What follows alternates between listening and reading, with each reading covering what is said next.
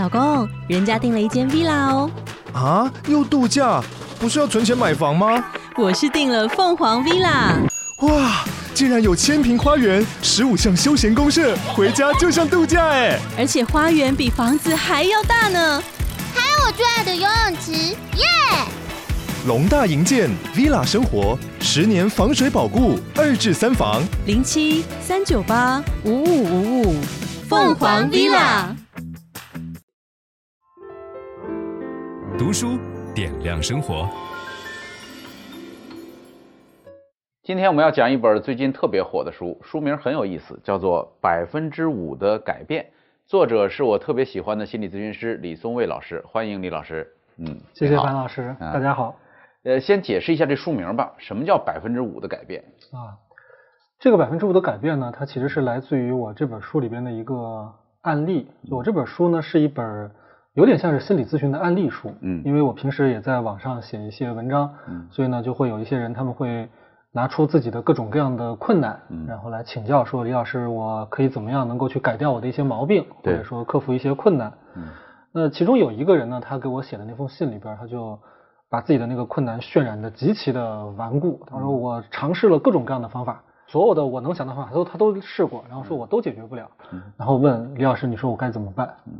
我当时觉得我实在是没招了，他已经很雄辩的证明了，就是这个问题他是无法战胜的，嗯，所以我告诉他，我说也许我们就不要去尝试百分之百的改变了，嗯。嗯，你如果想要去彻底推翻重来，可能不太现实，嗯，我说也许我们就考虑说怎么能让你的这个生活改善百分之五，嗯，也就是说你可能一周当中你觉得绝大部分的时候你还是很痛苦、很自责、很焦虑，我说这东西咱们都变不了，嗯，但咱们能不能考虑说，比如说每天能够有那么半个小时或者一个小时的时间，可以去做一点点让你觉得生活不太一样的，或者说是更期待的那样的一个状态。嗯，他就这么去尝试了，然后一段时间之后告诉我，他说我开始启动了一点点的变化的时候，我发现其实它像滚雪球一样，嗯，它会越来越大。嗯，所以有时候我们特别想要那个百分之百的改变的时候，其实我们就一步都走不了。嗯，但是如果我们只想着说能够。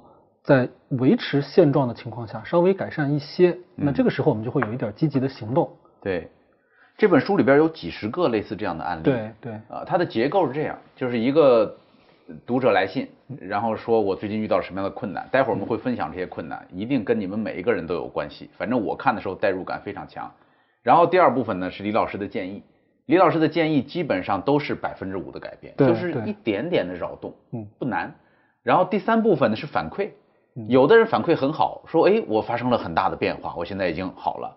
也有一些人就没有反馈了，就就结束了。是的，啊，你也把它就原原本本的呈现在这书里边了。是的，啊，所以心理治疗有时候会很有效，有时候我们也可以接受它没有什么效果。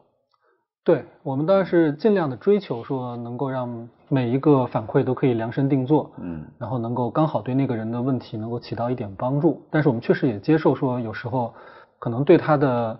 呃，有一些干预的动作太大了，或者跟他原先的这种习惯的东西冲突特别强烈的时候，嗯，可能对方就拒绝了。对，呃，您这个治疗方法跟我们以往接触的心理治疗都不太一样，因为以往的治疗呢都是要一个很长期的工作，对，然后设计成很多步，最终的目标是让你彻底变好，嗯，或者至少变好百分之八十。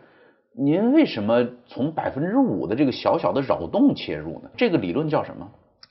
这个理论呢，它有一个名字，嗯，叫做系统式的心理治疗。嗯，我们的整个这个哲学观呢，其实是在二十世纪的时候有一个很大的变化。嗯，之前呢可能是比较偏这种传统的还原论的这种哲学。嗯，然后大概从二十世纪的中期往后呢，就有一个新的哲学，叫做有点像复杂科学。嗯，系统式的科学。嗯，在这个科学下边呢，就是会产生所谓的后现代式的这种哲学思想。那系统式的治疗呢，它跟刚刚樊老师您说的这种长期的，或者说是对一个人的问题进行一种呃完整的解析，它会有一个很大的差别。我举一个例子，呃，这也是我第一次在学习系统治疗的时候，我觉得特别巧妙的一个案例。嗯，说有一对夫妻啊，国外的一对夫妻，然后他们就是总是会吵架，呃，因为任何一点小事都会吵起来。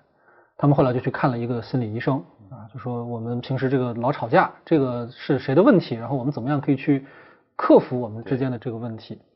好，那个咨询师他说，他说你们是怎么吵的？啊，你们因为什么样的事情会吵架？他们说什么事儿都有啊，什么事儿都有。那金说，那你们现现在就吵一下。然后这对夫妻说，那那现在我们坐在这儿，我们可能找不到那个感觉。对，我们暂时不知道怎么能吵吵起来。他说，但是我们回到家，嗯，可能就不知道因为什么事情我们就会发作了。发作，对。然后这个咨询师说，呢是这样。我给你们一个录音机，嗯，就给了他们一个小型的这个录音机。他说：“你们把它带回去，嗯，然后在未来的一个月当中，嗯，任何时候只要谁想吵架了，请我把那个录音机找过来，按那个录音按钮，能把它录下来，对，然后录了一盘带子，你们把它寄给我，嗯，我先听听看你们是怎么吵的，对，啊，我听完之后呢，下次你们来，我可能会给你们提点建议，嗯，就这么一个干预啊，这个在心理咨询里边就叫做一个很小的干预，嗯，但特别神奇的就是。”一个月以后，这对夫妻联系他，嗯，说老师，很抱歉，嗯，没录下来。我们这一个月尝试了很多次，对，但是我们都没吵起来，对。每次当我们想要吵的时候，另外一个人说等会儿啊，我去把这个录音机找出来，然后瞬间就不知道怎么能够吵下去了，打断了，就打断了。所以这个案例当时给我很深的一个震撼。对，就通常来讲，我们在说两个人吵架或者说亲密关系有问题的时候，嗯，我们很习惯的就是去分析，嗯，啊，就这个问题的背后是什么，跟原生家庭有没有关系，嗯，跟他的人格特点有没有关系啊，跟这两个人这个习惯的这种沟通模式，就我们会做大量的分析，而且我们分析完了之后呢，我们往往就是会告诉他们说，你这样不对，嗯，啊，你应该怎么样去思考，应该怎么样去呃讲话，我们会教他很多的新的一些技能，嗯。但是你看这种后现代式的工作，他都没有做，所有这些事情他只是调整了一点点。嗯，就这两个人在沟通的时候，我们只是把原先一个剑拔弩张的吵架的环境，嗯，变成了在录音机前边表演，两个人去表演怎么去吵架的这样一个合作。对，然后立刻整个关系就发生了变化。这就是您说的一个小小的扰动，一个扰动。对，因为我们每天在生活当中很多的痛苦和烦恼是由惯性造成的。是的。就是根本没有想过，我们就做了。做完了以后产生很多的冲突烦恼。所以李老师所用的这套方法，就是给你一点点扰动，让你的生活有一点点不同。咱们说第一个特别有意思的案例哈，这里边有一个人写信说，暴饮暴食，对，呃，他自己特别苦恼，就觉得又胖，身体又不好，又听说这个肥胖是万病之源，嗯，但是到了晚上就受不了，就跑去翻冰箱就吃东西。然后写了一封很苦恼的信来求教。对，我给他的建议呢，我我说，呃，请你在接下来的一周当中，呃，你继续维持自己每天暴饮暴食的习惯，嗯，但是呢，做一点点的改变。我请你在这个一周里边，你选一天，嗯，可能是你最喜欢的一天，通常是周五的晚上，也是我们最高兴的时候。嗯，你在那个时候呢，你让自己吃得高兴点，嗯，你去找自己喜欢的朋友，嗯。一起去吃点喜欢的东西，嗯，然后也许就会有不一样。我们试试看，嗯。实际上，你看我全都没有去告诉他说你这样做不对，嗯，你应该去学会更自律的去饮食，去规划自己的这个进食的习惯，嗯。我反而告诉他说你只能这样，嗯嗯，你吃饭这件事情咱们是控制不了的，嗯，咱们只能在一点点的这个某一天晚上吃一点你喜欢的东西，嗯。但是因为这样的一个小小的变化，他就产生了一个困惑。他后来给我写了一封信，在一周以后，他说这件事我没做到。嗯，我没做到的原因是因为您让我吃喜欢的东西。他说，可是我不知道自己喜欢吃什么。